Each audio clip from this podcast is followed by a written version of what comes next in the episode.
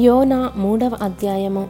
అంతట యెహోవా రెండవ మారు యోనాకు ప్రత్యక్షమై సెలవిచ్చినదేమనగా నీవు లేచి నినవే మహాపురమునకు పోయి నేను నీకు తెలియజేయు సమాచారము దానికి ప్రకటన చేయుము. కాబట్టి యోనా లేచి యహోవా సెలవిచ్చిన ఆజ్ఞ ప్రకారము నినవే పట్టణమునకు పోయెను. నినవే పట్టణము దేవుని దృష్టికి గొప్పదై మూడు దినముల ప్రయాణమంతా పరిమాణము గల పట్టణము. యోనా ఆ పట్టణములో ఒక దిన ప్రయాణమంత దూరము సంచరించుచు ఇక నలవది దినములకు నినవే పట్టణము నాశనమగునని ప్రకటన చేయగా నినవే పట్టణపు వారు దేవుని అందు విశ్వాసముంచి ఉపవాస దినము చాటించి ఘనులేమి అల్పులేమి అందరును గోనెపట్ట కట్టుకొనిరి.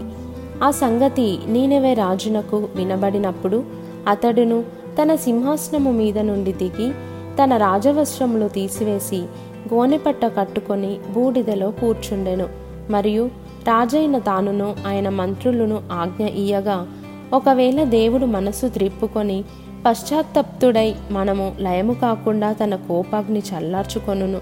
గనుక మనుషులు ఏదియూ పుచ్చుకొనకూడదు. పశువులు గాని ఎద్దులు గాని గొర్రెలు గాని మేత మేయకూడదు. నీళ్ళు త్రాగకూడదు. మనుషులందరూ తమ దుర్మార్గములను విడిచి తాము చేయు బలాత్కారమును మానివేయవలెను. మనుషులేమి పశువులేమి సమస్తమును గోనెపట్ట కట్టుకొనవలెను. జనులు మనఃపూర్వకముగా దేవుని వేడుకొనవలెను అని దూతలు నినవే పట్టణములో చాటించి ప్రకటన చేసిరి.